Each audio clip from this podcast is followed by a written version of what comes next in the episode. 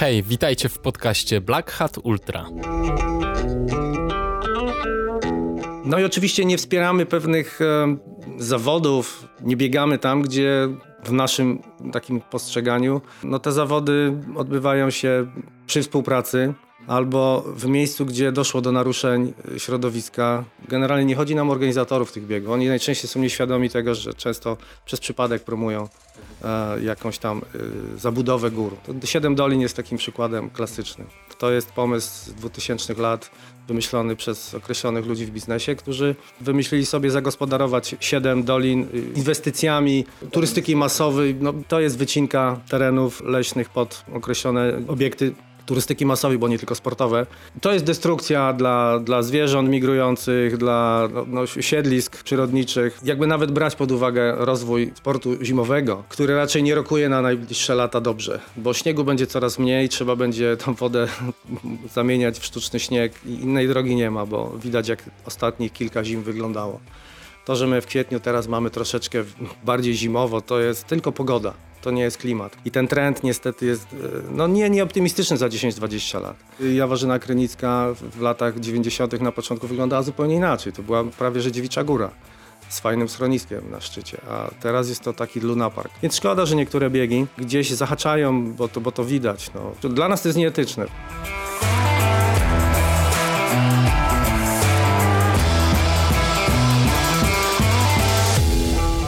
To był Grzegorz Bożek. Ja się nazywam Kamil Dąbkowski i witam Was w podcaście Black Hat Ultra. Grzegorz jest redaktorem naczelnym miesięcznika Dzikie Życie.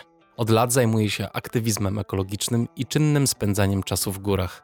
Pięć lat temu założył swój biegowy team, który posiada swoją kartę etyczną i gromadzi osoby bardzo serio podchodzące do zagadnień związanych z ochroną środowiska. Rozmawiam z Grzegorzem o tym, jaki mamy wpływ na środowisko biegając po górach. Jaka działalność człowieka niesie największe zagrożenia dla czułych ekosystemów? Co zrobić, żeby nie tracąc radości z faktu przebywania w naturze, wchodzić z nią w interakcję najczulej jak możemy? Dzisiaj będzie nieco poważniej, chociaż mam nadzieję, że pomimo wszystko lekko i że przekaz Grzegorza pozostawi Was na wyższym poziomie świadomości i z nowymi przemyśleniami. Posłuchajcie.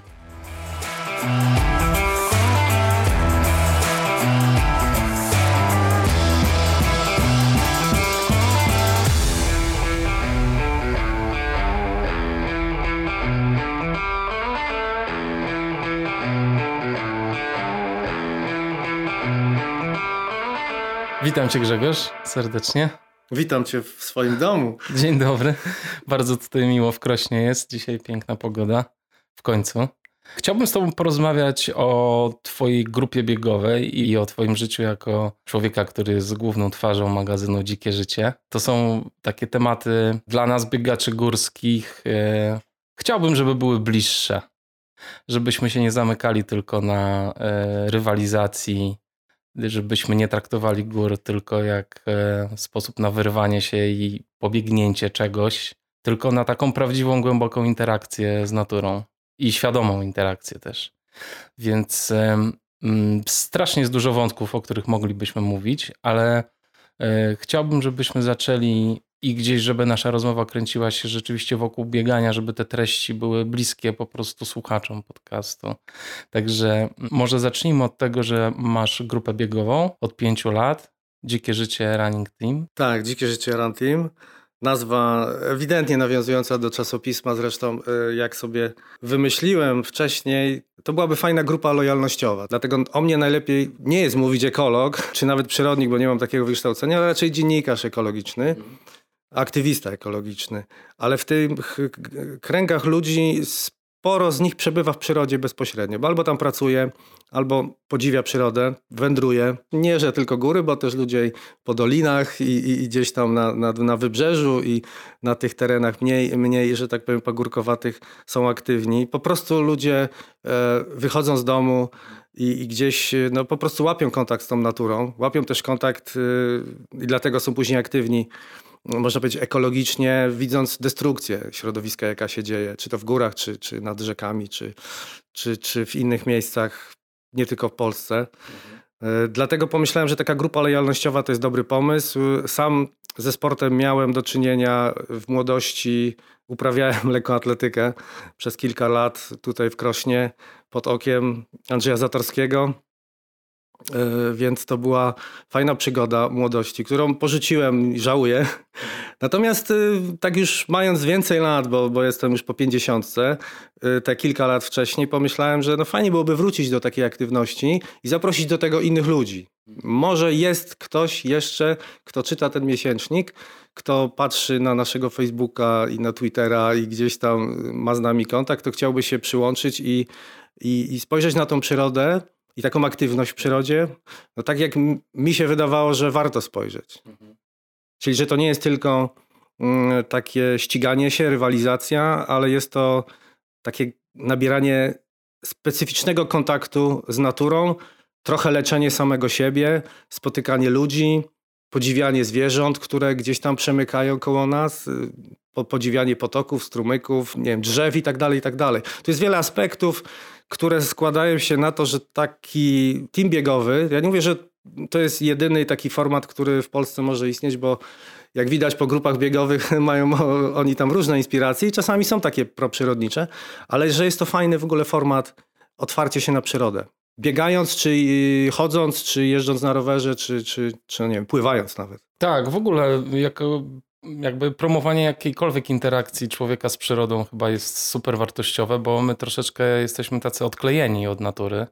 E, Im, Im bardziej cywilizacja rośnie, tym mniej my jesteśmy poza miastami. Jeszcze do tego doszedł wirus, który nas też zamknął w domach i to też na pewno nam nie pomaga, więc e, promocja jakiejkolwiek aktywności, która nas wypchnie z domu i, i, i zaprowadzi do lasu jest, jest jak najbardziej wartościowa.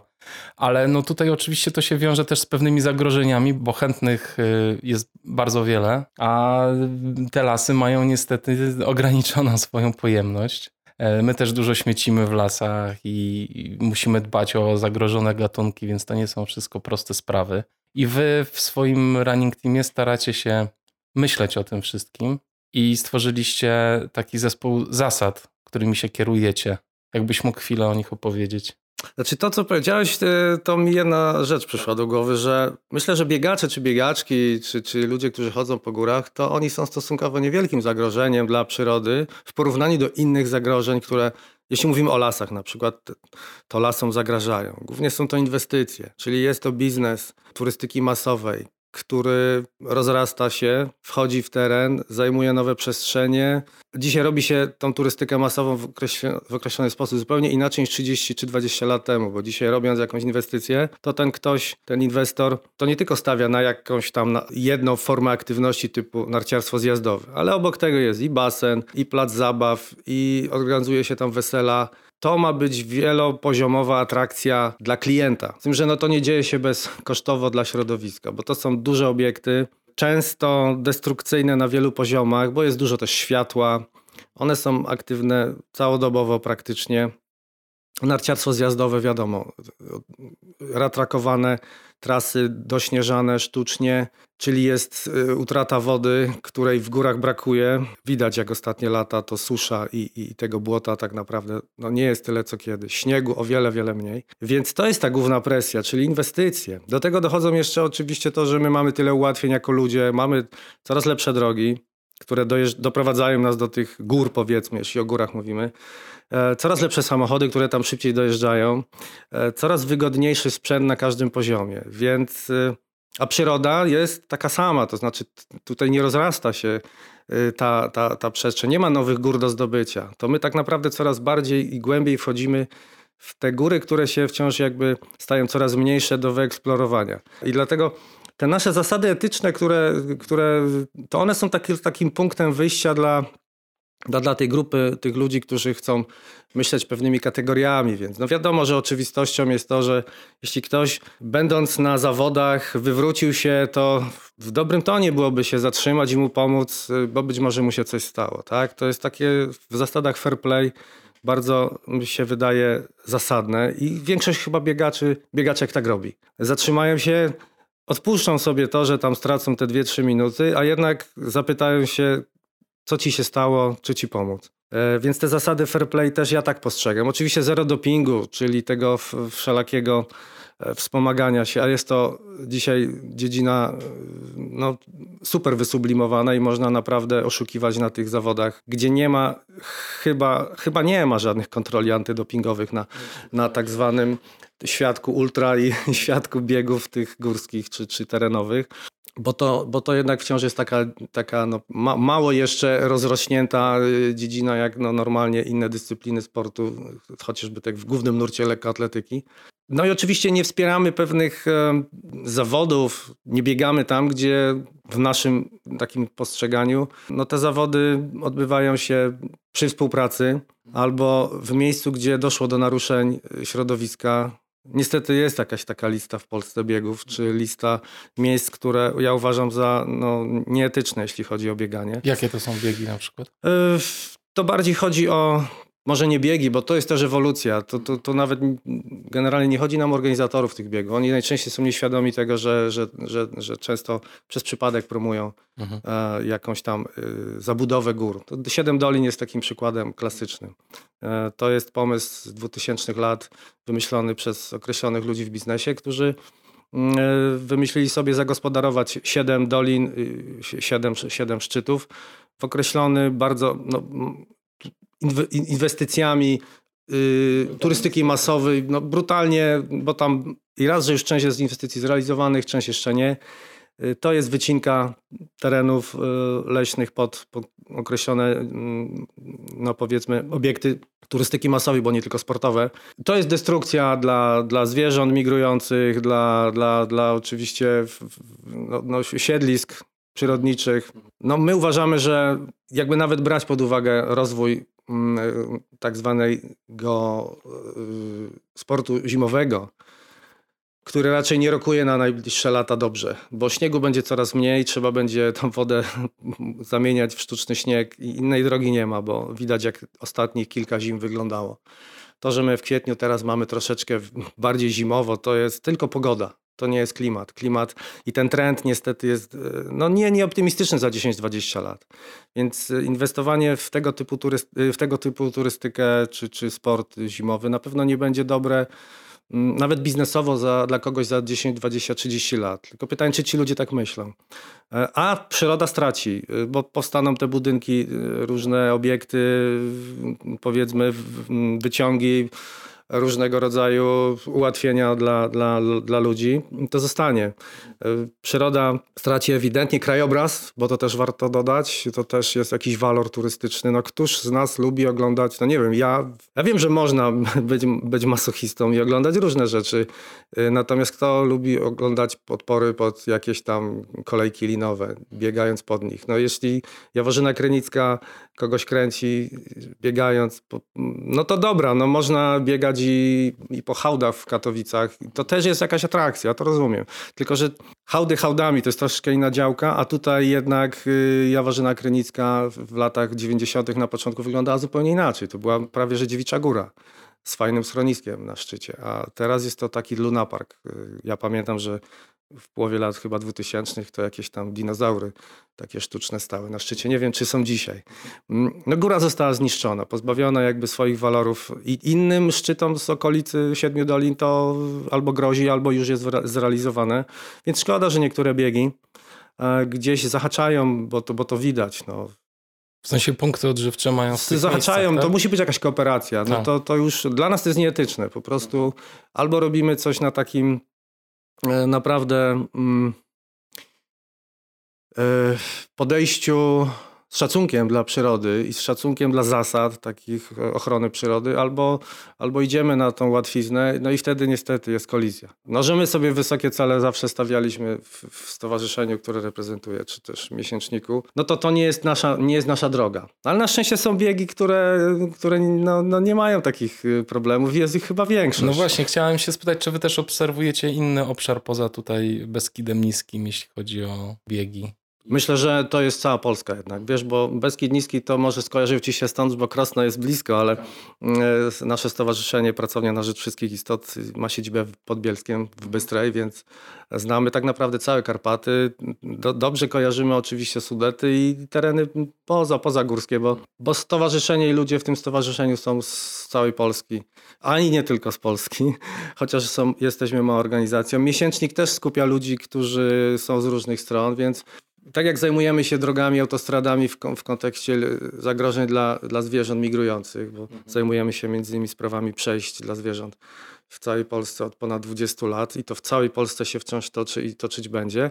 Tak te, te, te sprawy takie nazwijmy sportowe, czy turystyki tej aktywnej, to też, on, też nas interesuje, daleko wykraczając poza y, teren Bieszczadów czy Beskidu Niskiego, który rzeczywiście z punktu widzenia przyrodniczego jest bardzo wartościowy i tutaj jest, e, jest o co walczyć, jeśli chodzi o tą wartość przyrodniczą.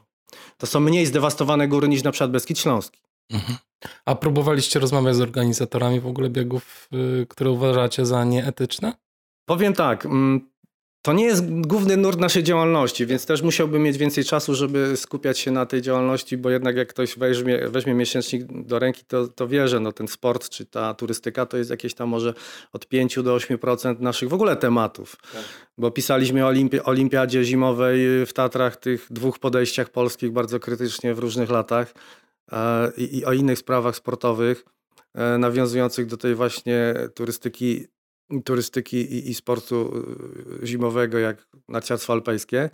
A, natomiast y, tak, zdarzało mi się mieć kontakt z nawet niektórzy organizatorzy do mnie dzwonili w jakichś sprawach, ale nie będę tutaj mówił nazwiskami, jasne. bo też to nie jest może najważniejsze, ani jasne. jakie to są biegi. Generalnie jakiś kontakt jest, co cieszy. Y, wydaje mi się, że nawet jeśli możemy krytycznie spojrzeć na organizatorów, e, czy to środowisko w jakimś wymiarze, to jest ono, wydaje mi się, i tak bardziej wrażliwe na wiele spraw związanych z środowiskiem i przyrodą niż inne sporty. Mhm. E, tu jest jakiś potencjał i no też ten nasz team biegowy, czy te idee, które gdzieś tam przemycamy w, w czasopiśmie, które czasem gdzieś szerzej gdzieś zagra może poza naszą gazetą, to jest e, wyciągnięcie trochę, trochę ręki do tych ludzi. Słuchajcie, macie w nas wsparcie, e, idźcie w tą stronę, bo może warto zadbać o tą przyrodę e, i, i tak naprawdę budować lepszy świat.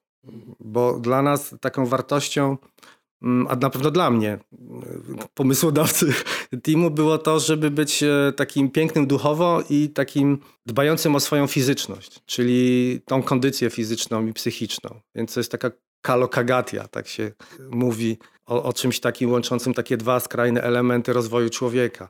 I warto być pięknym po prostu w tym wymiarze. No, przyroda może nam w tym pomóc, a zdewastowane środowisko, zniszczone e, w różny sposób, bo ta destrukcja jest naprawdę powszechna na wielu poziomach. No, to nie jest dobry kierunek i dlatego tego destrukcyjnego rozwoju, w cudzysłowie rozwoju, nie warto wspierać. Stąd też czasami nie warto biegać może w jakichś miejscach, e, a warto w, w innych. może e, warto wybierać etyczny biznes, a nie etyczny biznes. Oczywiście tu możemy dyskutować, co jest tym etycznym, a co nieetycznym. Ale to jest długi wątek i pewnie byśmy czasu czasu by nam nie starczyło. Dlatego my na przykład w większości jesteśmy weganami lub wegetarianami, bo nie wspieramy przemysłu mięsnego czy hodowli przemysłowej. Y, I pewnie sporo biegaczy też y, pod tym się podpisuje, bo wydaje mi się, że to jest kilkanaście, jeśli nie 20-30% ludzi, którzy do tego wegańskiego czy wegetariańskiego świata się w biegach czy sportach takich powiedziałbym terenowych przyznaje, co jest bardzo pocieszające, a dawniej, dawniej mówię o latach 80., to wręcz była jakaś, jakiś margines marginesu. Ja te lata pamiętam. E, sam rzuciłem e, mięso 30 lat temu praktycznie i wiem, jak trudno było znaleźć dobre inspiracje w jakiejś literaturze czy konkretne postaci wziąć, żeby, żeby o, to jest przykład, ja tak. chciałbym tak jak ten ktoś. W tak, sporcie, bardzo, oczywiście w sporcie, bo poza sportem byli tacy ludzie. Tak. No i dlatego my też taki, taki kierunek no, w tym wymiarze y, w większości wybieramy. No nie wszyscy, bo nie jesteśmy grupą biegających wegetarian czy wegan, ale większość z tych ludzi, z którymi miałem do czynienia, to jednak taki kierunek wybiera. I to jest taki kierunek wyboru etycznego. Mhm.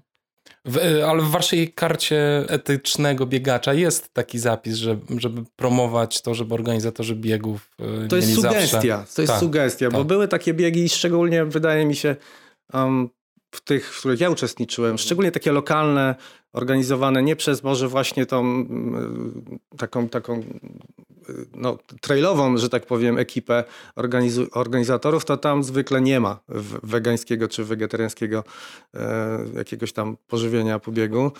Ale to myślę, że to też e, będzie się zmieniać, bo będzie się zmieniać z tego powodu, że ci biegacze i biegaczki będą chcieć tego, że może jednak fajnie jest dać dwie propozycje przynajmniej. Już super, że są takie biegi, gdzie jedzenie jest e, tylko wegańskie. No, przykładem tak. jest bieg wegański, tak. w którym brałem udział chyba dwa razy i, i to, zresztą organizatorka biegu no, to jest taki dobry przykład w paru kwestiach, jak można fajnie fajnie zawody organizować i w górach, i, i w mieście, które promują jakąś tam fajną fajną podstawę etyczną, dietę mm, i sport. Tak, no i ostatnio na Gorce Ultra Trail też miałem okazję jeść e, fajne wegańskie rzeczy na punktach, także, także tak, zdarza się. Zdarza się dobrze. A mam do Ciebie pytanie, czy z Twojej perspektywy, jak wygląda mm, z etycznego punktu widzenia, ale też e, z, z punktu widzenia właśnie ekologa, aktywisty, jak wyglądają takie imprezy, kiedy, nie wiem, kilka tysięcy osób czy kilkaset leci przez las.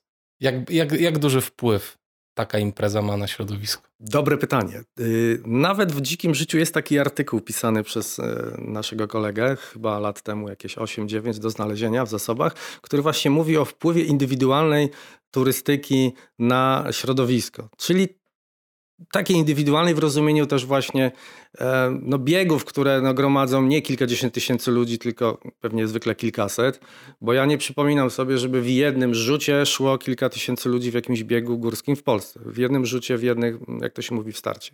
To raczej są setki niż tysiące. Ale rzeczywiście to jest wpływ na e, środowisko, e, ale ten wpływ jest nawet wtedy, kiedy jest pojedynczy turysta, pojedynczy biegacz i trzeba być tego świadomym, że my zawsze jako um, ktoś z zewnątrz, bo to, to jest i, i, i, jesteśmy kojarzeni przez zwierzęta, chociażby jako, jako intruzi, będziemy mieć wpływ na to, jak te zwierzęta się zachowują, bo to ten wpływ na zwierzęta raczej jest tutaj głównym czynnikiem. I, i to jest nie, nie, niepodważalne i nie ma na, nawet na, co na ten temat szerzej dyskutować. Pytanie jest tylko, jaki to jest wpływ, jaka skala. Dlatego, jeśli mielibyśmy coś podpowiadać organizatorom, to im mniej uczestników w biegach górskich czy terenowych, tym, tym lepiej dla przyrody. To jest, to jest jasne. E, jeśli da się uniknąć biegania nocą, to lepiej, bo raz, że większość przyrody żyje w nocą, a nie dniem, no i, i, i, też y, bardzo takim trudnym okresem dla zwierząt jest, jest poranek, czyli świt, mhm. gdzie one są szczególnie wyczulone na y, różnego rodzaju mm, rzeczy i, i, i rzeczywiście strach, który my generujemy w nich poprzez nasze zachowania, może być dla nich e, jakiś tam destrukcyjny. Mhm. Są na to jakieś badania, ale głównie mm, są to poza, poza Polską realizowane rzeczy. Niemniej jednak jest jeszcze wpływ na ściółkę, na, na, na ten grunt, po którym e, chodzą, e, biegną nasze, nasze stopy. I to też oczywiście przy takiej specyfice biegów, gdzie w trudnych warunkach nagle kilkaset osób przebiegnie, to rzeczywiście widać zmiany takie dosyć niefajne. Ale to wrócę tutaj cały czas do tego punktu pierwszego, że tak naprawdę największy wpływ destrukcyjny na środowisko mają inwestycje. Mhm. Oczywiście mówimy o, o, o, o, takim europejskim wymiarze, bo to jak jest już w Azji czy gdzieś w innych, w innych częściach świata, to, to trzeba by się temu uważnie przyglądać. Mówimy o takiej perspektywie polskiej, karpackiej albo no właśnie takiej terenach poza Karpatami w Polsce to jednak te inwestycje. Jeśli miałbym dodać coś do tego, co jeszcze tu jest takim dużym e, minusem tego, co, co pewnie biegacze widzą, to jest to, jak funkcjonują lasy państwowe jako, jako instytucja, bo i to są sygnały, które do nas spływają, nie tylko od naszych znajomych, że słuchajcie, zobaczcie, jak tam jest las zdewastowany przez ciężki sprzęt jeżdżący pod wycinkę. Tu jest to o wiele więcej tego, co się złego dzieje, niż niż ci biegacze, którzy owszem, to są punktowe wpływy na środowisko. Niemniej jednak skala jest nie, no, porażająca. I to w pewnym sensie broni tą aktywność, e, że ona nie jest w stanie wygenerować takiej, takiej presji. Oczywiście mówię o, o, o biegach, które nie przekraczają tych kilkuset uczestników w jednym starcie, no pewnie złym kierunkiem trochę, jeśli miałbym tak już przy, przywołać jakiś konkret, to, no to są biegi w Bieszczadach jednak, czyli bieg rzeźnika tak, no jednak poszedł w taką stronę od pewnego momentu oczywiście, no takiej dużej masowości i, i mam wrażenie, że, że to, to dla przyrody na pewno nie było lepiej, to było gorzej. No i też mocna komercjalizacja y, tych imprez pewnie gdzieś nakręciła tą koniunkturę na, na to, żeby ściągać jeszcze więcej biegaczy. Nie wiem, czy też duch biegów nie utracił na tym właśnie, taki, że te biegi stały się taką masówką jak jakiś maraton w Warszawie, gdzie biegnie kilkadziesiąt tysięcy ludzi, no to tutaj w Bieszczadach pobiegnie oczywiście o jakąś skalę mniej, ale też bardzo dużo na tle biegów innych górskich czy innych takich terenowych. Także no, podpowiedź dla organizatorów. E, fajnie, jeśli nie będziecie przekraczać pewnej skali i myślę, że część z was trzyma się tego. Tak, no to jest niestety ludzie uwielbiają też e, duże imprezy i to jest e, smutne, nie? że jest Przyznam szczerze, nie wiem, czy uwielbiają, pewnie ty wiesz to lepiej, ale no ciekawe jaka jest, teraz ja ciebie tak zapytam prowokacyjnie, czy, czy to rzeczywiście tak jest, że ludzie to uwielbiają? No część bo, tak. Bo ja znam sporo takich, że fajnie jest jakieś coś takie lokalne, kameralne, jest na 100, 150 osób i wtedy super. To no, część oczywiście ludzi lubi małe kameralne biegi, ale bardzo wiele osób uwielbia duże festiwale i wiesz, i ze wszystkimi się spotkać i, i nie wiem, popić to piwo na mecie, no co, co ci mam powiedzieć, no niestety, no. Tak, no piwo, po, piwo na mecie smakuje, to ciąg, Tak, ciągle zdecydowana większość biegaczy to są tacy biegacze, amatorzy, którzy biegają krótkie dystanse i po prostu chcą sobie wyskoczyć na weekend, ale to nie są, wiesz, tacy wieloletni, świadomi biegacze, którzy po prostu chcą pobyć sami w lesie. No to są po prostu ludzie, którzy chcą się zabawić, no albo spróbować czegoś nowego. I często niestety się to wiąże z takimi dużymi, dużymi imprezami. No. One, się, one, one też mają imprezy, które są mało wymagające, więc ściągają osoby, które są w stanie pobiec te biegi. No. Nawet jeśli tak jest, to tak optymistycznie trochę powiem, bo nie chciałbym tu dołować. Też jakby mówić, że słuchajcie, jest tak źle, widzicie, jest katastrofa klimatyczna i ta destrukcja. To wiemy. Z tym się i tak będziemy musieli mierzyć, ale ci ludzie, którzy nawet mówisz z takich powodów trafiają na te biegi, to i tak są ludzie, którzy trafili do tego lasu. Oni Oczywiście. trochę nasiąkną pewną atmosferą. Być może zmienią podejście swoje takiego tylko ścigania się z samym sobą, z własną, własną jakąś tam, z własnymi ograniczeniami albo resetującymi swoją głowę po ciężkim dniu pracy czy tygodniu. Być może otworzą się na jakąś przestrzeń. Także oni i tak już zostali trochę skażeni tą Nie. wirusem, wirusem to, że, zieloności. Tak, w ogóle sam fakt, że się ruszy, że robią coś ze sobą, że się ruszyli i robią to w, naturze, to jest, to jest już wspaniałe. Nie? Dokładnie. To jest to, że oni i tak już wykonali pierwszy krok, być może wykonają drugi być może trzeci i, i może staną po tej zielonej, strony, zielonie, zielonej stronie mocy, I, bo, bo ja na to liczę. I, i jeszcze tak ci powiem, że e, jak założyłem ten team biegowy, e, nie wiedząc jaka będzie reakcja i tak wysyłając taki mailing do ludzi, e, no to nie było też oczywiście skutkiem tylko mailingu, bo, bo wiadomo, że to trochę działa szerzej, ale spotkałem się z reakcjami, których się nie spodziewałem. To znaczy, że napisali do nas ludzie, których nie znam, że Kurczę, właśnie takiego teamu biegowego chciałem. Szukałem takiego formatu, żeby ona odpowiadała, ta, e, ta konstrukcja, o co wam chodzi, mhm. temu, co ja czuję. I, i i tych osób tak rzeczywiście kilkanaście, kilkadziesiąt nieznanych mi przyłączyło się. Oczywiście jest jakaś tutaj fluktuacja, jedni przychodzą, inni odchodzą, natomiast to jest kilkadziesiąt osób. To są też jakieś nowe znajomości, więc to też jest fajne. Część z tych ludzi biega lepiej, część gorzej, ale to naprawdę dla nas nie jest istotne, bo to jest jednak jakaś tam forma nie rywalizacji yy, tylko i wyłącznie, ale takiego też, jak mówiłeś, spotkania się z ludźmi, spotkania się z przyrodą, pobycia w jakichś takich fajnych okolicznościach przyrody. No, przy okazji eksponujemy jakieś tam wartości czy tematy, ale to jest dodatek, bo to świadomi jesteśmy tego, stawiając tylko na taki twardy przekaz, który mówi o tym, że to jest dobre, a to złe, albo fajnie, jeśli pójdziemy w tym kierunku, a nie w tamtym, to też nie trafi do ludzi, więc to jest jakaś grupa lojalnościowa, która takie miękkie tematy łączy z czasami trudnymi sprawami. Zachęcamy ludzi do pewnych rzeczy też, Tak, no bo ale- wiadomo. Mi się wydaje, że to jest rzadkość, żeby w- team biegowy miał swoją jakby kartę etyczną i gdzie jasno, i taki regulamin etyczny, gdzie jest jasno powiedziane, w jaki sposób działamy, co nam się podoba, co nam się nie podoba. Szukałem w, w, w internecie, oczywiście wiedziałem, że chcę mieć kartę etyczną taką. Oczywiście ona jest tak naprawdę takim e, banalnym spisem zasad, y, czasami bardzo oczywistych i, i, i uniwersalnych i zetknąłem się z jakimiś dwoma czy trzema takimi dokumentami. Ciężko było je znaleźć, ale znalazłem, natomiast one oczywiście w tych, które znalazłem nie dotykały spraw e, mm, środowiskowych. Dotykały jakichś zasad, którymi ten jakiś tam zespół chciałby się kierować. Więc coś czasami mają jakieś e, grupy biegowe, co też jest fajne na swoim, na jakimś poziomie, natomiast mm, tutaj poszliśmy o tyle dalej, że włączyliśmy te elementy fair play e, plus elementy no, te takie ochrony przyrody. I, no oczywiście do teamu mógł przystąpić tylko ten ktoś, kto jakby zaakceptował te, te zasady.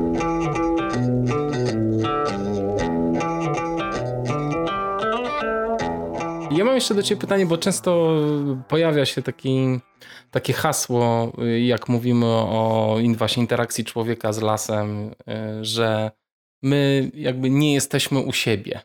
Że my wchodzimy do lasu i nie jesteśmy u siebie. I, i, i biorąc pod uwagę, czytając też mm, o ekologii głębokiej, która jest gdzieś taką podstawą merytoryczną wa, wa, Waszej działalności, y, gdzie jasno jest powiedziane, że wszystkie istoty są sobie równe. Moim zdaniem to jest tylko i wyłącznie kwestia bardziej szacunku i świadomości, a nie do końca tego, że my nie mamy do czegoś prawa. Tu chodzi o pewien aspekt spojrzenia na to, bo oczywiście będąc czy w lesie, czy w mieście, jesteśmy w sumie u siebie na, na, planecie naszej, która jest naszą matką. I w tym rozumieniu jakby nie ma kolizji. Jesteśmy zawsze u siebie na jakimś poziomie. Natomiast no, zwykle mieszkamy w domach, w miastach najczęściej, rzadziej już na wsiach. Ze zwierzętami tak nie jest. One mają określoną jakąś ograniczoną przestrzeń, głównie z naszego powodu. I tu ewidentnie widać y, ostatnie 100 lat rozwoju cywilizacji, jak ona bardzo dużo zabrała przestrzeni. Miasta się rozrosły, wsie się rozrosły, rozpełzają się tak naprawdę. Jest takie zjawisko rozpełzania miast i wsi. Coraz więcej jest dróg wszędzie. Coraz lepsze są te drogi, więc coraz większa ta nasza presja przemieszczania się i eksplo- eksplorowania rowerowego, samochodowego, pieszego, motorowego i tak dalej y, ma miejsce. Plus, plus gospodarka, y, no choćby leśna i, i inna każda. Więc y, tutaj chodzi o taki element spojrzenia na to, że my już tak bardzo weszliśmy na ten teren, gdzie one mają swoje siedliska, bo siedliska są ich domem. Zwierzęta się przemieszczają, więc mają wiele domów. Nie, że całe życie spędzają w jednej norze, więc, więc to też jest, jest, jest taki ważny element, że ich dom to jest taka większa przestrzeń niż nasza. Nasza dosłownie to czasami jest parę metrów kwadratowych. Więc my wchodząc y, tak często i tak intensywnie na te ich pola, my po prostu zabieramy im tą przestrzeń. I tu raczej o to chodzi tylko, że one mają coraz mniej przestrzeni. Jeśli weźmiemy pod uwagę taką rzecz, że ludzi w Polsce jest 30 i ileś tam milionów, no ale wilków jest może około 2000. E, Niedźwiedzi 200-300. Ry, rysie, e, żbiki, to, to są naprawdę niewielkie, niewielkie ilości. Y, Jakieś tam zwierzęta kopytne, dziki, to też będzie zawsze co najwyżej kilkaset tysięcy zwierząt. To popatrz, jaka już jest dysproporcja między nami liczbowo, a między zwierzętami. Mówimy tylko o zwierzętach, które są ssakami i są takie dosyć rozpoznawalne i charyzmatyczne. Przecież jest wiele innych zwierząt, są ptaki, których też czasami nie jest zbyt wiele, jeśli chodzi o konkretne gatunki. Hitem dla mnie zeszłego roku było to, że gawron trafił na, na listę zwierząt ptaków zagrożonych wyginięciem. Gawron, który tak powszechnie kojarzył się i tak blisko człowieka też przebywa, a jednak jest gatunkiem, który stracił połowę populacji w ciągu ostatnich, czy nawet więcej niż połowę populacji w ciągu ostatnich kilkunastu lat. Kto by się mm, w ogóle nad czymś takim zastanowił 20 lat temu? Gawron? Niemożliwe, a jednak. Znaczy ta nasza presja jest ogromna i pewnie z tobą jest o wiele lepiej niż y, z niedzielnymi turystami. Sam wiesz, jak dużo śmieci trafia do lasów, do tych fos, y, gdy biegasz przy ulicy. No, mnie osobiście oczy bolą, a biega się też dużo tak w ramach swoich treningów po takich miejskich terenach. Zawsze w tych fosach jest mnóstwo wszystkiego, a to nie są śmieci po zwierzętach. To są mhm. nasze, nasze mhm. ludzkie śmieci, tak, puszki, butelki tak. i, i wszelakie inne tam rzeczy wyrzucane. My zawsze jesteśmy w domu. Myślę, że to jest takie optymistyczne. Jarne Nes, bo powołałeś się na filozofię głębokiej ekologii, e, też ten aspekt podkreślał, że my zawsze jesteśmy u siebie na tej ziemi, jakby w swoim domu. Nie ma tu pewne, nie ma tu jakiegoś wielkiego zgrzytu, jeśli by tak dosłownie to. Ja wiem, traktować. ale hasła czasem muszą być takie wyraziste, żeby to trafiło do ludzi prawdopodobnie. Dobrze by było, gdyby ludzkość trochę wstrzymała się z tą swoją presją na, na środowisko. Ludzkość jako, jako, jako ja osobiście, jako mo, moje środowisko, na, na, nasza powiedzmy jakaś tam branża taka czy inna, bo my wciąż przesuwamy granice coraz dalej, tylko że dochodzimy do miejsca, gdzie nie będzie gdzie tej granicy przes przesunąć. No widać, jak zasoby różnych metali rzadkich, jak po prostu nam ubywają, tak? No nagle ich nie będzie. To nie jest tak, że mamy zasoby niewyczerpalne. Już pomijam to, że ropa, węgiel czy gaz które nam katastrofę tak naprawdę na głowę sprowadzają, bo spalając paliwa kopalne podwyższamy temperaturę na Ziemi, ale one też są zasobami wyczerpalnymi. One nie będą zawsze i tak nam się skończą, więc y, przesuwamy granice, a jakby destrukcja przez przesuwanie tych granic jest zbyt ogromna i nie widać tutaj takiego super optymistycznego scenariusza. Idziemy na zdarzenie ze ścianą jako cywilizacja, a my jako ci bogatsi na świecie, reprezentanci bogatego świata już, bo trzeba sobie powiedzieć, że Polska jest tej części bogatych i wygodnie żyjących ludzi, ma tutaj no spore wyzwanie i takie odpowiedzialność wiele większą. Tak. Więc dobrze, jeśli będziemy w stanie podjąć tą transformację, czy to energetyczną, czy taką kulturową, bym powiedział nawet, E, na każdym polu. Dlatego odsunięcie się od tego, że ja muszę wszędzie być, wszędzie coś wyeksplorować, wszędzie na każdą górę wejść i idąc na to nasze poletko biegowe, w każdym biegu wystartować, polecieć na każdy kontynent, zaliczyć Wszystkie tam jakiś maraton tak. albo jakiś tak. A może ci to jest niepotrzebne? Może to jest ściganie się za jakąś ułudą. Tak, no trzeba to robić bardziej świadomie. Dlatego koronawirus paradoksalnie zrobił dużo dobrego, w sensie takim środowisku biegowemu. Pokazał, słuchajcie, halo, ale czy wy musicie się tak co tydzień ścigać y, na tych zawodach mniejszych, większych? Pójście na to inaczej. Jak wiele fajnych projektów biegowych ludzie zrealizowali albo realizują gdzieś tak w takiej innej formule. I da się funkcjonować, więc y, czasami ten kryzys, bo to jest kryzys, y, no to jest jakieś nowe otwarcie. To, to mogło dać nam trochę do myślenia, że może, może można inaczej.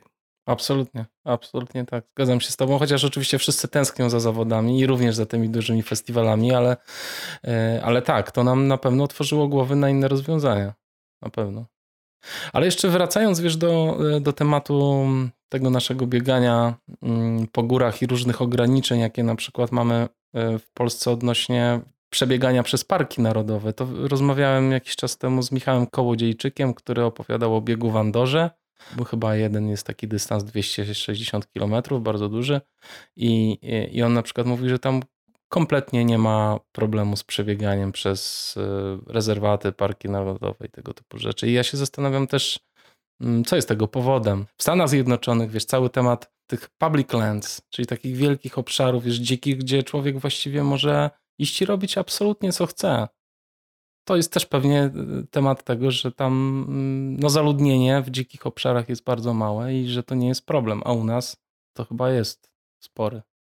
No tutaj na pewno Europa i Stany Zjednoczone to są trochę inne też i uwarunkowania prawne i powiedziałeś o zagęszczeniu, to już nas różni. Też są inne jakby e, te społeczeństwa lokalne, bo Stany Zjednoczone chyba są ogromnie no, zróżnicowanym światem, nawet w, samym, w obrębie samych Stanów, ale w Europie, jeśli weźmiemy Alpy na tle naszej części Karpat, no to, to, to, to, to jest bardzo niewielki obszar. To, to na pewno. Parków narodowych górskich w Polsce jest kilka.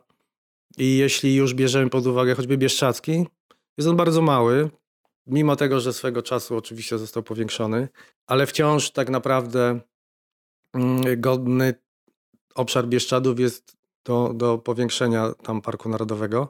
Mm, czy Magórski też miałby potencjał na powiększenie Tatrzański pewnie też. Niemniej jednak są to małe obszary. I tutaj chyba jest, e, ja się nie dziwię. I fajnie by było, gdyby rzeczywiście no jakby te, e, ta bariera była większa na organizowanie sportu w parkach narodowych, bo sport nie jest głównym celem mm, do realizacji przy istnieniu parkach, parków narodowych. Aczkolwiek może on się tam odbywać, tylko na określonych zasadach, co zresztą widać. I wydaje mi się, że te zasady na ten moment są do przyjęcia chyba dla obu stron. Znaczy, nam pewnie, jakbym miał wybrać, czy w ogóle zero biegania, czy zero sportu w Parku Narodowym, czy utrzymanie obecnego stanu, to wybrałbym zero. Bo uważam, że można to robić w wielu innych miejscach i da się.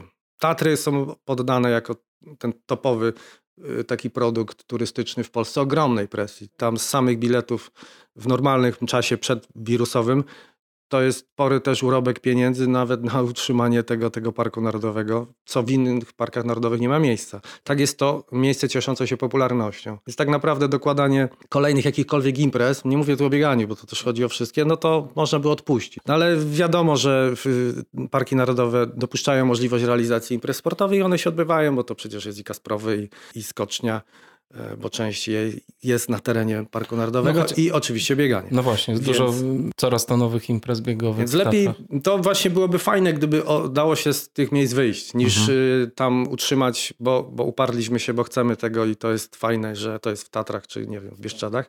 Fajnie byłoby, gdybyśmy te miejsca zostawili, bo jest dużo miejsc e, takich, które są atrakcyjne z punktu widzenia sportowego, y, czy jakiegoś tam przeżycia przygody y, biegowo-turystycznej, a które, które nie są specjalnie dalej niż te miejsca. A są to zwykłe na przykład lasy gospodarcze albo jakieś tereny użytkowane rolniczo, drogi e, leśne, drogi jakieś tam e, gminne i tak dalej, więc tutaj jest spore pole manewru. Natomiast pewnie Andora to w ogóle specyficzne miejsce, bo to małe państwo i, i w górach. Mm, być może tam też mamy do czynienia z jakąś taką inną historią. Ja tego nie wiem, więc tylko tak sobie myślę, że mamy do czynienia z inną historią jakby samego podejścia tych ludzi miejscowych do, do, do tych wartości tego miejsca, w którym wyrośli i to pewnie nas różni. Więc nie wiem, czy y, dałoby się nas porównywać do Andorczyków. Nie, właśnie się zastanawiam, w, w którym miejscu się rodzą te ograniczenia, nie? co powoduje tak naprawdę, że my ktoś uznaje, że my zaczynamy szkodzić za bardzo. No pewnie nie jest to e, czynione przez jakąś konkretną grupę, no, no. jakiś tam, e, że tak powiem, zespół ekspertów. Natomiast e, jeśli mówimy o obszarach chronionych w Polsce, to są różne formy, to też jest wiadome. Mamy Naturę 2000, która no jest ważna z pewnych względów, ale ona tak naprawdę nie stanowi dla imprez sportowych żadnej bariery. Są parki krajobrazowe, które barierami w ogóle nie są, czy miejsca tego typu jak obszar chronionego krajobrazu, to jeszcze mniej nawet. Mm, więc parki narodowe są takim topem, czy rezerwaty. I rzeczywiście są jeszcze obszary y, tak zwane mm, ochrony ścisłej, gdzie w ogóle nie wolno wchodzić tylko za odpowiednim zgodą, co też nie jest tożsame z powierzchnią parku narodowego czy rezerwatu, bo to są tylko zwykle fragmenty. Więc ja bym te miejsca odpuszczał i namawiał wszystkich y, aktywnych sportowo do pozostawienia tych miejsca, miejsc właśnie dla przyrody. Chyba stać nas na to, żeby to zrobić. Y, możemy być szczęśliwi realizując swoją pasję, tak. bo zwykle jest to pasja, gdzieś poza. Zostawmy tą przyrodę. Albo też po prostu samej sobie, ograniczyć. No, może, Albo ograniczyć prawda? do granic możliwości, bo tak. to oczywiście mówimy też na takim dużym y, poziomie ogólności teraz. Tak. Y, ograniczyć swoją aktywność. Mhm. Dlatego no, też idąc gdzieś to, co wcześniej powiedzieliśmy, jeśli mamy zaprosić 2000 ludzi na bieg, czy 3000, to może lepiej 1000, 1500. No, to jest jakaś kalkulacja. Często to od nas zależy, mówię od nas w sensie ludzi, na co postawimy. Jeśli są dla nas ważne wartości, mocno ważne wartości przyrodnicze, to może postawimy na te 1000-1500, a nie 2-3 tysiące. Mhm. Tutaj jakby głos i tak decydujący pewnie będzie w, w rękach organizatorów imprez niż y, po stronie tych, którzy wydadzą zgodę, czyli jakiś urząd gminy i inne u których trzeba pewne rzeczy konsultować. Oczywiście, zwłaszcza, że każdy przepis można też obejść. Organizatorzy często robią tak, że organizują dużą imprezę, która tak naprawdę prawnie składa się z dziesięciu małych imprez na przykład, nie? Więc y, można by spróbować tego nie robić. No nie wiem, jak oni to robią, no, więc trudno mi się odnieść do tego, co tak powiedziałeś, czy tak jest. Natomiast y, jeśli ktoś jest etyczny mhm. i chciałby chronić przyrodę, to dobrze, gdyby nie wpuszczał do tego lasu, bo to nie tylko las, czy w te góry, y, tak dużo ludzi naraz w jednym czasie. Dobrze, gdyby było ich mniej. No i chyba tutaj postawię kropkę, bo, bo to jest takie, taki, taki dobry kierunek, który, w którym warto podejść, e, e, realizując swoją pasję, swoje, swoje marzenia.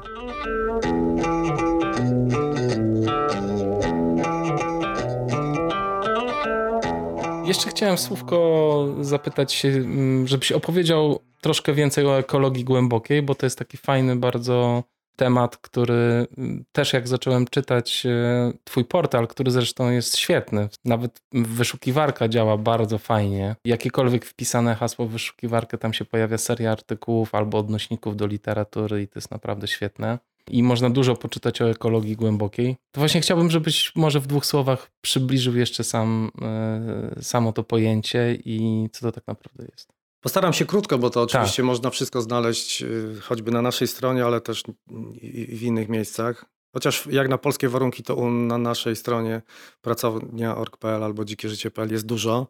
No bo w Polsce jesteśmy jedynymi, którzy tak szeroko podjęli ten temat i w ogóle organizacja, którą reprezentuję, została jakby powołana w duchu głębokiej ekologii z powodu właśnie tej filozofii. Ta filozofia jest takim kręgosłupem etyczno-moralnym, takim wskaźnikiem, kierunkowskazem, czy jak tam można powiedzieć, y, do którego wciąż się odwołujemy dzisiaj i odwoływaliśmy te, przez te ponad 30 lat, więc y, deep ecology to jest taki nurt ekofilozofii, filozofii środowiskowej, która została i opisana i można powiedzieć wymyślona przez norweskiego filozofa Arnenesa pod koniec lat 70. i na początku 80. Oczywiście robił to też z innymi ludźmi, i ona ma swoje zasady, i są tam takie dwie kluczowe zasady, które opowiadają wszystko, bo to jest też i, i lista takich szczegółowszych zasad, natomiast dwie są podstawowe.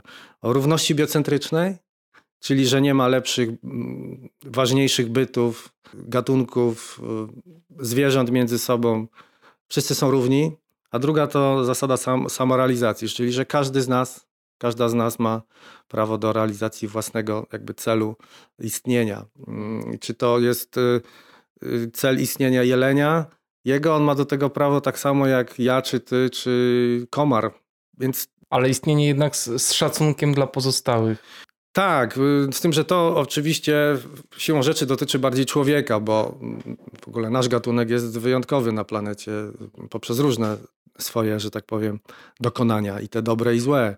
Mamy ogromny potencjał, jesteśmy kreatywni, potrafimy wymyślać naprawdę różne doskonałe urządzenia, a zarazem jesteśmy tak destrukcyjni, bo potrafiliśmy zmieść z powierzchni Ziemi wiele gatunków, dosłownie wystrzelać je lub po prostu zniszczyć z, z jakiejś naszej głupoty. E, no i, i, i, tak strasznie zaśmiecić i zdewastować, z, z, wydrenować planetę z zasobów. Ale to jest równość biocentryczna i samorealizacja. Jak ktoś sobie sięgnie do naszych publikacji, to może doczy, doczytać więcej na ten temat. W ogóle kierujemy się takimi zasadami y, jako ruch społeczny, gdzie jest dużo mowy o równości, o takiej sprawiedliwości też społecznej. I, y, i to jest bardzo ważne. Natomiast o tym Arnenesie warto powiedzieć jeszcze może dwa zdania, że to był y, to była wybitna postać w norweskim świadku w ogóle. Człowiek, który zmarł ponad 10 lat temu. Na jego pogrzebie to był pogrzeb e, o charakterze królewskim, gdzie, gdzie no, najwyższe randze w Norwegii. Była to no, taka no, wiadomość w Norwegii o jego śmierci bardzo, bardzo smutna, ale bardzo głośna, bo, bo Ness dla Norwegów to była wybitna postać na wielu polach. To był alpinista, na przykład, który w 50 latach mm, był jednym z tych, e, którzy eksplorowali chociażby Hindukusz, był taką osobą, która pierwsza weszła na jeden ze szczytów Tirich, Tirich Mir 7700 no i był taką żywą postacią człowieka, który dla Norwegów był, dziś by powiedzieli, pewnego rodzaju celebrytą, e, kimś, kto był w stanie komentować e, różne rzeczy, e, nadawać kierunek jakby myślenia Norwegów na różnych polach. Był w ogóle do, same, do samej starości bardzo aktywny też sportowo. Podobno na sankach jeździł 90, jako, jako 90-kilkuletni staruszek. Grał w ping-ponga, bo on też inspirował wielu ludzi w sporcie Norwegii.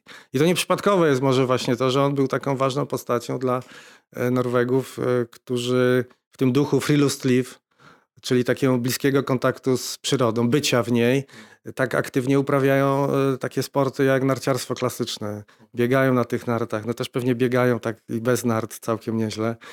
E, I więc on, on, on narzucił pewien taki e, sposób myślenia o przyrodzie, człowieku w przyrodzie, relacji z przyrodą. Był bardzo no, nieschematyczny.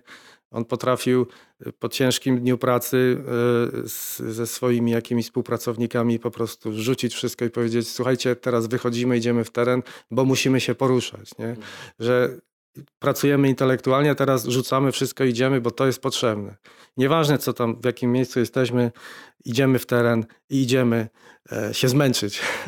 I to, to mówił facet, który miał powyżej 70 lat i, i, i do końca praktycznie swoich dni był bardzo aktywny. Inspirująca postać, w Polsce niespecjalnie znana, natomiast w nurcie głębokiej ekologii yy, powiedziałbym wybitna. Dla nas to taki kręgosłup e, trochę yy, filozoficzny, bo oczywiście ta jego filozofia wymagałaby dla kogoś, kto by chciał jakiegoś uważnego przyglądnięcia się, natomiast rzeczywiście w tym wymiarze sportowo, takim aktywnym, no on otworzył furtkę wielu z nas i jest na to trochę literatury. E, w Norwegii szczególnie, ale w Polsce to może dzięki nam, gdzie jest mowa o tym właśnie, jak e, widzieć, postrzegać sport przyrodzie i jak to ma, co to ma wspólnego ze sobą, gdzie tu jest jakiś punkt styczny. Mhm. I tu wnioski są różne, że to może być przy... trudne, ale... Może jakbyś mógł przytoczyć kilka z nich, bo to brzmi bardzo ciekawie.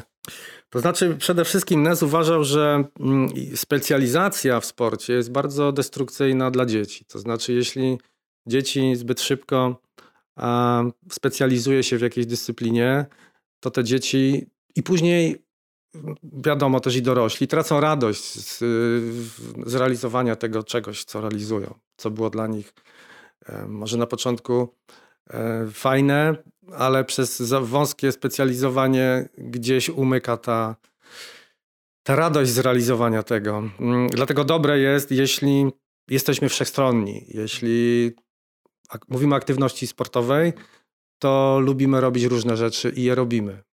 Jeździmy na rowerze, pływamy, biegamy, mm, gramy w jakieś gry zespołowe, e, czyli takie indywidualne gry, e, bo to nas rozwija. I w ogóle też nie nastawiamy się tylko i wyłącznie na e, czysty na, wynik na sportowy wynik. Mhm. i tylko i wyłącznie na takie twarde liczby, mm, bo to nas generalnie można tak powiedzieć, tak nasiąkamy w tą e, wielostronnością. E, to też przyniesie nam później wynik sportowy paradoksalnie, ale przede wszystkim nie tracimy radości. I to mnie za, zaintrygowało, że właśnie on na coś takiego postawił. E, jest jedna rzecz, która mnie akurat w tym e, trochę Mm, tak, e, tak adwocem Nesa, jakbym miał powiedzieć, że rzeczywiście wtedy kiedyś było łatwiej być nie e, wyspecjalizowanym tak jak teraz. Bo dzisiaj sport jest tak naprawdę bardzo wąsko realizowany, bo to nie są te czasy, jak Nes miał 60 lat, czyli po II wojnie światowej, czy, prze, e, czy w okresie międzywojennym, gdzie wielu choćby polskich sportowców to byli no, ludzie, którzy, jak Wacław Kuchar chociażby, słynny polski sportowiec, on grał w piłkę, był łyżwiarzem szybkim, grał w hokeja i, i jeszcze jakąś jedną dyscyplinę uprawiał. I w, w każdy z nich był kadrowiczem i mistrzem Polski. No dzisiaj to jest niewykonalne. No. Nie do połączenia dyscypliny. Więc y, no, to jest ta, ta destrukcja być może dla sportu jako w tych takiego wymiarze mm, uniwersalnym, bo dzisiaj się nie da. Dzisiaj, żeby być w czymś dobrym, ewidentnie musisz postawić na tą specjalizację.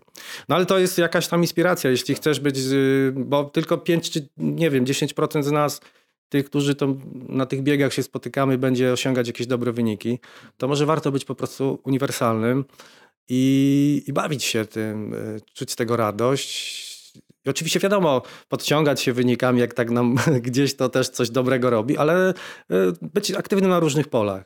To było najbardziej inspirujące z tego, co do sportu e, odniósł Nes. I jego uczniowie, czyli mogę nawet zacytować, bo może komuś się do czegoś to przyda. Nils Farlund czy Gunnar Breivik.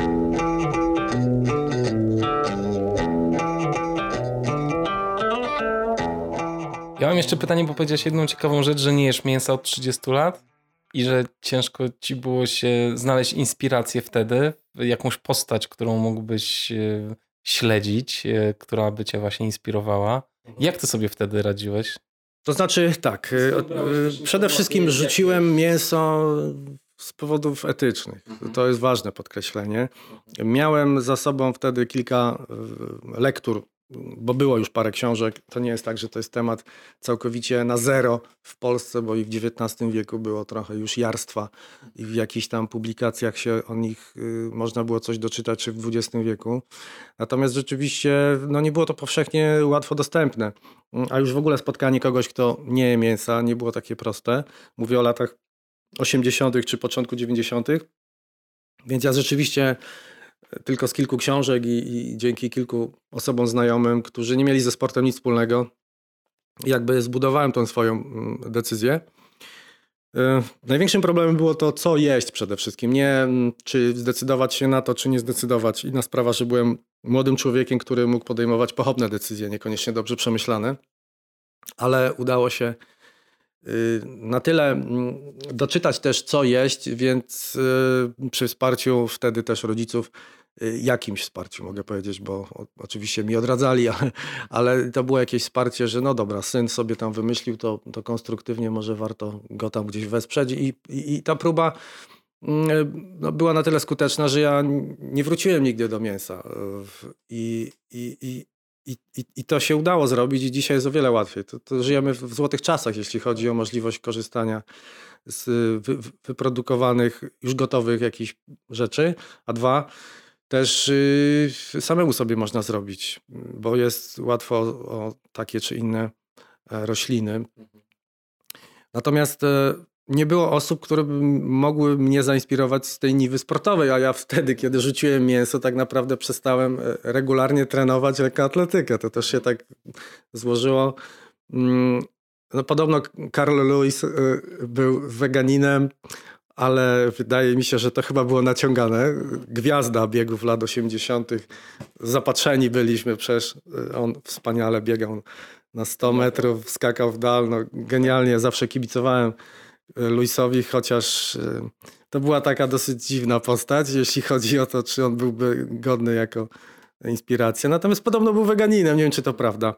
Nigdy tego dokładnie nie sprawdziłem. Poza tym naprawdę nie było y, na kim oprzeć się z punktu widzenia sportowego. Dzisiaj na szczęście oj, jest dużo sportowców y, w Polsce, jest też na świecie.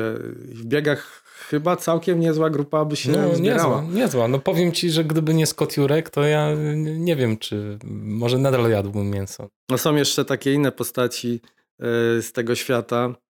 Kilian Jornet, tak? tak? Nie wiem, czy jest weganinem, ale to jest postać, która ma takie zacięcie środowiskowe, tak. ekologiczne i jeśli miałbym, inspirujcie się takimi ludźmi, bo to jest, no, to nie jest tak, że jacyś tak zwani ekolodzy zwariowani wam coś tu mówią. Nie, mówią to ludzie z waszej bajki, którzy ekologami nie są. Mówią dokładnie to, co mówią ekolodzy czy przyrodnicy, że warto zmienić swoje podejście do świata, bo bo ten świat naprawdę jest w trudnej sytuacji I, i, nasza przyszłość, ludzka przyszłość również. I to jest fajne, bo y, dzisiaj wymieniamy tu sobie konkretne nazwiska. Nawet z polskiego podwórka by się dało tutaj parę osób wymienić, że nie wspomnę kolegi, kolegę z Zagórki tutaj, y, Gniewka, y, pozdrawiam, e, który też fajnie promuje tą dietę wegańską. I z takich ludzi jest sporo. A wtedy właśnie te lata 80., 90., no to była pustynia. Zresztą ja mam jeszcze taką ciekawą historię, mogę ją powiedzieć, że e, w czasach, kiedy jeszcze trenowałem lekkoatletykę, byłem naprawdę nieutalentowanym zawodnikiem, więc y, głównie z tego powodu już całkowicie porzuciłem to bieganie, bo no jak tu biegać, jak nie ma wyników, a, a są albo biegacze dobrzy, albo nie ma żadnych, bo amatorstwo w ogóle nie biegało tyle ludzi, co dzisiaj. To Y, to kolega, który wtedy był przy naszej grupie biegowej. Finalnie wiem, że chyba 2 czy 3 lata później został wicemistrzem Polski w maratonie. E, pamiętam z nim rozmowę, bo ja właśnie przeszedłem na ten wegetarianizm, a on mówił, że on właśnie specjalnie sobie przygotowuje posiłki mięsne, takie jakieś tam w określony sposób przygotowane, bo one mu tam pomagają coś, coś, coś, nie? Ja sobie tak myślałem, kurczę, jakby to było fajnie, żeby to byli tacy ludzie, którzy by właśnie, że on sobie robi coś takiego do jedzenia, żeby być mocniejszym, ale że jest weganinem. Jednak to się dało, dało się ogarnąć po tylu latach, komuś innemu oczywiście. Tak. E, niemniej jednak on mówił, że ten, ten mój kolega, że on sobie nie wyobraża, jak to zrobić, żeby on nie mógł jeść mięsa. Przecież ono jest mu potrzebne, żeby właśnie osiągać te wyniki. No, fakt faktem, dobre wyniki miał, bo biegał 2,18 na, na, na maratonie i rzeczywiście no, drugie miejsce w Polsce gdzieś tam, to to już jest jakiś wynik. Ale większość biegaczy wtedy jadła mięso i, i to, to była jakaś taka chyba norma. A twoje środowisko biegowe jak zareagowało, jak przeszedłeś na wegetarianizm? Wydaje mi się, że to zupełnie było rozdzielone. To raz, że byłem może dla nich jakimś tam trochę dziwakiem w jakimś tam wymiarze, ale chyba nie skupiali się ci mhm. ludzie na tym. Raczej, raczej byli na tyle e, w tej takiej normie, że dla nich to było tak oczywiste, że się je mięso w jakimś tam zakresie, że w ogóle nawet chyba nie rozważali y, możliwości w ogóle dyskutowania, czy jest jakaś inna droga. To w ogóle nie był temat. Zresztą u, u mojego trenera Andrzeja Zatorskiego, to w ogóle nigdy nie był temat do rozmawiania o, o tym, jakby no, jaka ma być dieta, bo nawet jeśli my coś tam od niego dostaliśmy w takiej, to powiedzmy, pigułce wiedzy, to bardziej chodziło tutaj o jakieś tam jakieś kwestie tych progów tlenowych i że biegasz na tętnie, tylko że nie było wtedy zegarków, tylko biegało się na czuja i, i zresztą generalnie zawsze tak biegałem. No, no, o jedzeniu nie. Tutaj nie było dyskusji. To chyba był trochę inny świat, wydaje mi się, że, że większość biegaczy do dzisiaj wciąż tak samo funkcjonuje, jak wtedy y, ci, co biegali w latach 80., że jednak biegali na tym, co, co wtedy było dostępne. A jeśli ktoś y, może myślał o zdrowiu, to raczej chodziło o to, żeby nie używać alkoholu. Czy nie używać narkotyków i rzeczywiście to chyba był taki element, który był promowany. Słuchajcie. I papieroski I nie palcie, tak, tak, bo przecież takie osoby też się pojawiały w naszej grupie biegowej, które paliły. Pamiętam, a to byli chłopaki, którzy mieli całkiem dobre zadatki na 800 metrowców na przykład. Fajnie Grzegorz, dziękuję Ci bardzo za rozmowę. E, mam nadzieję, że wszyscy wyszliśmy troszeczkę mądrzejsi, bardziej świadomi z niej. Miejmy nadzieję, że spotkamy się na jakichś fajnych biegach w terenie, w przyrodzie, bo to jest Dokładnie. taką największą wartością, żeby móc podziwiać tą przyrodę i czasem zobaczyć tego przymykającego jelenia, czy tam sarnę, albo zachwycić się pięknym krajobrazem, jak wybiegamy z jakieś tam powiedzmy łąki w Gorcach, czy gdzieś, nie wiem, Beskidzie Śląskim. To są takie chyba niezapomniane chwile. Ja Ci dziękuję za to zaproszenie. Przyznam szczerze, że byłem zaskoczony, bo w Twoim programie to elita biegowa raczej, a nie jacyś marni biegacze ze środka stawki, tak? Trochę żartując oczywiście. E, I fajnie, gdyby pojawiło się u Ciebie, jeśli miałbym coś podpowiedzieć, tacy biegacze nawet z końca stawki. To jest niesamowite, niesamowita grupa ludzi. Mhm. Raz miałem taką przyjemność być zamykającym bieg. Mhm. I to jest niesamowite doświadczenie rozmawiać e, z tymi ludźmi, którzy na samym końcu sobie biegną. To jest absolutnie się bardzo tobą, fajna grupa ludzi. Absolutnie się z tobą zgodzę. Jest też takie powiedzenie, że największa walka jest na początku i na końcu stawki. e, więc absolutnie tak. I, I ja jakby, wiesz co, nie skupiam się na czołówce, dlatego że to jest czołówka, tylko po prostu to są jednak ludzie, którzy niosą, niosą największą inspirację. Takie mam mm, wrażenie. A poza tym rozmawiam nie tylko ze sportowcami, więc e, staram się, staram się ten wachlarz rozszerzać. Ale mam też drugi podcast, nazywa się Black Hat Team, gdzie tak zwani zwykli biegacze, którzy chcą opowiedzieć swoją historię, opowiadają ją i, i to też naprawdę mm, są bardzo mocne historie, które, do których inni biegacze są w stanie się odnieść i to też jest, myślę, dobry czas. E, ludzie spędzają słuchając tych historii, więc e, jestem absolutnie mm, zgodny, jeśli chodzi o to, że każdy z nas niesie kawałek kapitalnej historii. Dokładnie. To, to dobre, co powiedziałeś. No. Y, I spotkajmy się na biegu. Do zobaczenia. Trzymaj się. Trzymajcie się. Hej.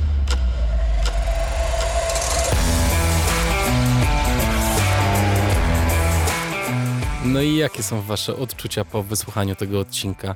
W mojej głowie rodzą się trudne pytania i masa wątpliwości. To znaczy, że co? Nie powinniśmy biegać siedmiu dolin i rzeźnika, bo to są biegi nieetyczne? Kurczę, może i tak. Z drugiej strony, ile osób czeka na tę imprezę, aby się spotkać z innymi biegaczami lub wykazać sportowo? Wybór jest dosyć ciężki. A może organizatorzy powinni wprowadzić jakieś zmiany, aby wyjść ekologicznym oczekiwaniom naprzeciw? Fakt jest faktem, że obszarów dzikich mamy niezwykle mało, a zwierzęta w naszych lasach przyciśnięte są już niemalże do muru. Słyszeliście zresztą statystyki. Żeby nie szukać daleko, 15 maja odbędą się Mistrzostwa Polski w biegach górskich na dystansie 43 km. Trasa zawodów o nazwie Beskidzki Topór przebiega przez ośrodek Czarny Groń, który jest na czarnej liście biegów Dzikie Życie Run Team. No i co teraz? Nie dość, że wszyscy są wypuszczeni bez miesięcy solidnej rywalizacji, nie dość, że ciężko zebrać tylu znakomitych biegaczy w jednym miejscu i czasie, to jeszcze mamy się przejmować jakimś wyciągiem, który ktoś postawił, wycinając las na stoku Pilska? Zawodnicy powinni rezygnować ze startu, aby nie wspierać złych inwestycji? Organizatorzy powinni dbać o to, aby nie puszczać zawodów na trasach zahaczających o te inwestycje? Jeśli tak, co to zmieni w ogóle? Las przecież nie odrośnie, tylko dlatego, że biegacze się obrażą. Nie wiem, słuchajcie. Nie wiem. Chyba każdy z nas musi to w sobie sam przerobić i odpowiedzieć na te pytania. W każdym razie dzięki Grzesiek, że zaczynamy w ogóle o tym myśleć. Dziękuję serdecznie za wysłuchanie tego podcastu. Podcast można wspierać w mediach społecznościowych, udostępniając informacje o nim w postach, relacjach i na tablicach. Podcast ten funkcjonuje dzięki mentalnemu i finansowemu wsparciu słuchaczy. Jeżeli chcesz dołączyć do tego grona, zapraszam na patronite.pl ukośnik Black Hat Ultra. W tej chwili podcast na Patronite wspierają 124 osoby, ale chciałbym wymienić tutaj nazwiska tych, których miesięczny wkład jest największy.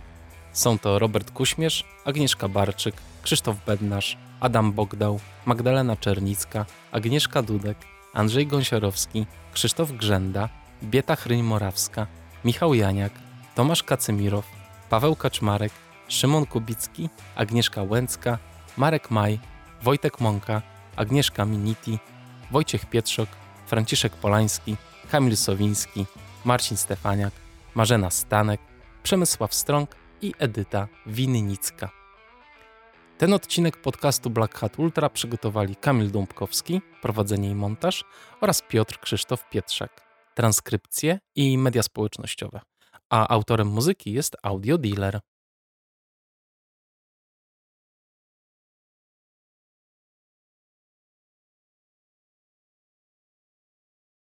Jeżeli jeszcze tu jesteś. Trudne tematy dzisiaj poruszyliśmy w odcinku.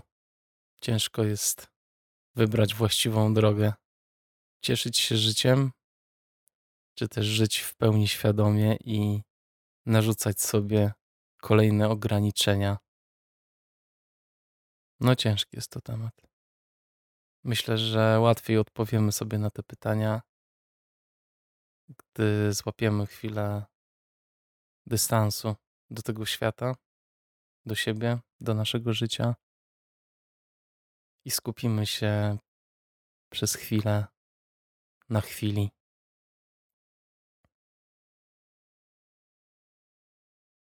Dawno z wami nie medytowałem, więc to będzie coś bardzo miłego.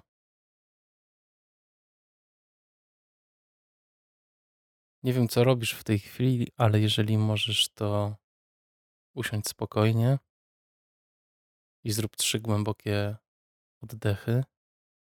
A jeśli nie możesz sobie przerwać tego, co robisz, to kontynuuj, a swoją uwagę skup w stu procentach na tym, co robisz.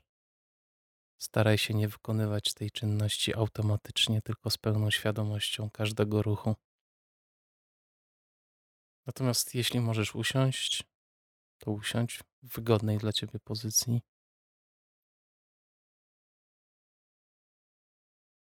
Weź trzy głębokie, długie oddechy.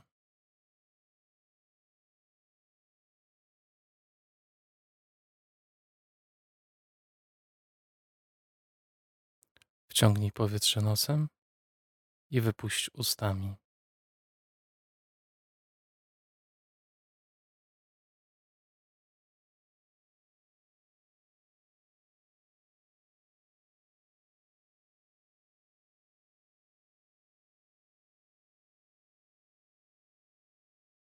Obejmij otoczenie, w którym jesteś, łagodnym, spokojnym skupieniem. Zamknij oczy. Wsłuchaj się w dźwięki, które cię otaczają. Zauważ je.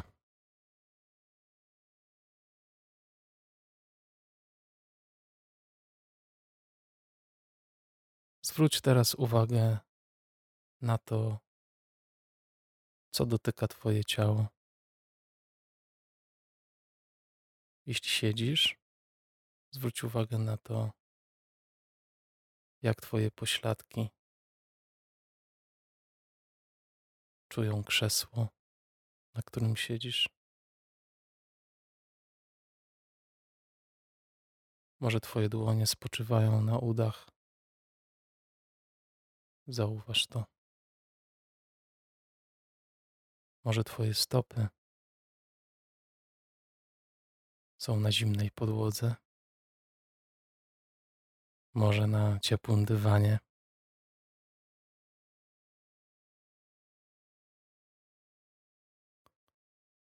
Zwróć uwagę, jak Twoje ciało dotyka innych przedmiotów.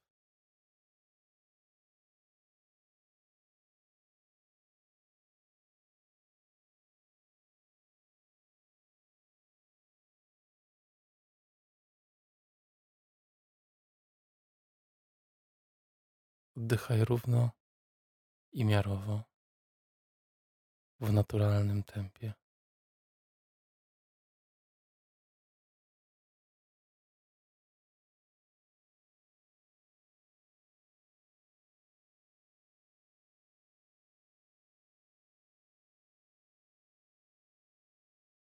Skup swoją uwagę tylko i wyłącznie na oddechu.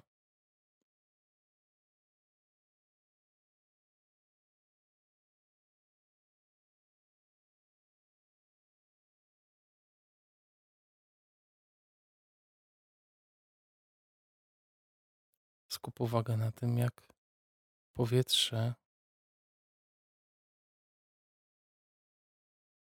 podczas wdechu rozszerza Twoją klatkę piersiową.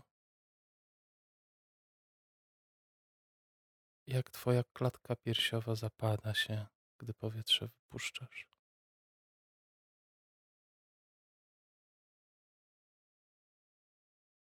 Zauważ, jak powietrze lekko schładza Twoje nozdrza, gdy wciągasz je nosem.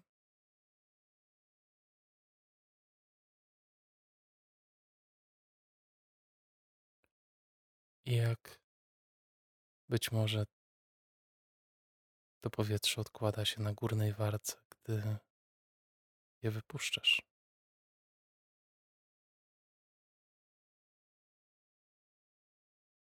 Staraj się swoją uwagą śledzić. Pełen cykl oddechu, od wdechu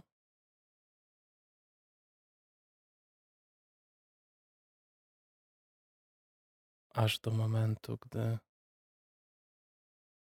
Twoje płuca są pełne.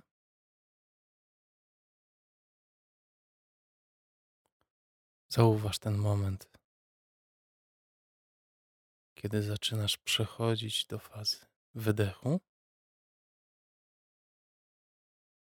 i śledź cały czas uwagą swój wydech, aż do momentu, gdy w Twoich płucach już nie będzie powietrza. Pojawi się ten króciutki moment, kiedy już nie masz powietrza i zaczynasz wciągać kolejny wdech. Zaczynasz robić kolejny wdech. Potem śledź uwagą cały czas kolejny wdech.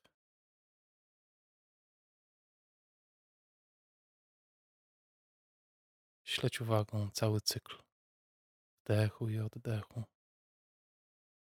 Przez chwilę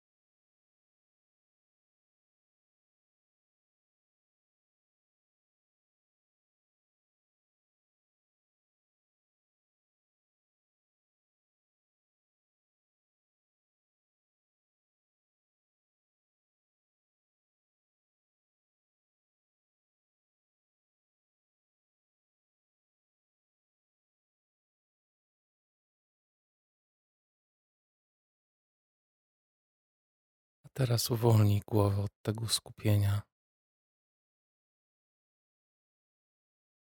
Daj głowie myśleć, co chce.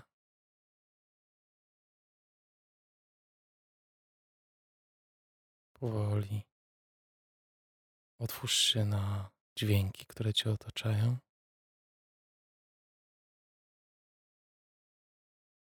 Zacznij powoli wracać do przestrzeni, w której siedzisz.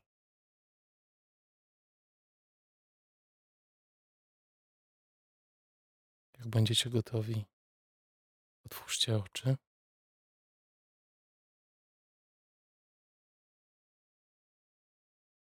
Uśmiechnijcie się do siebie.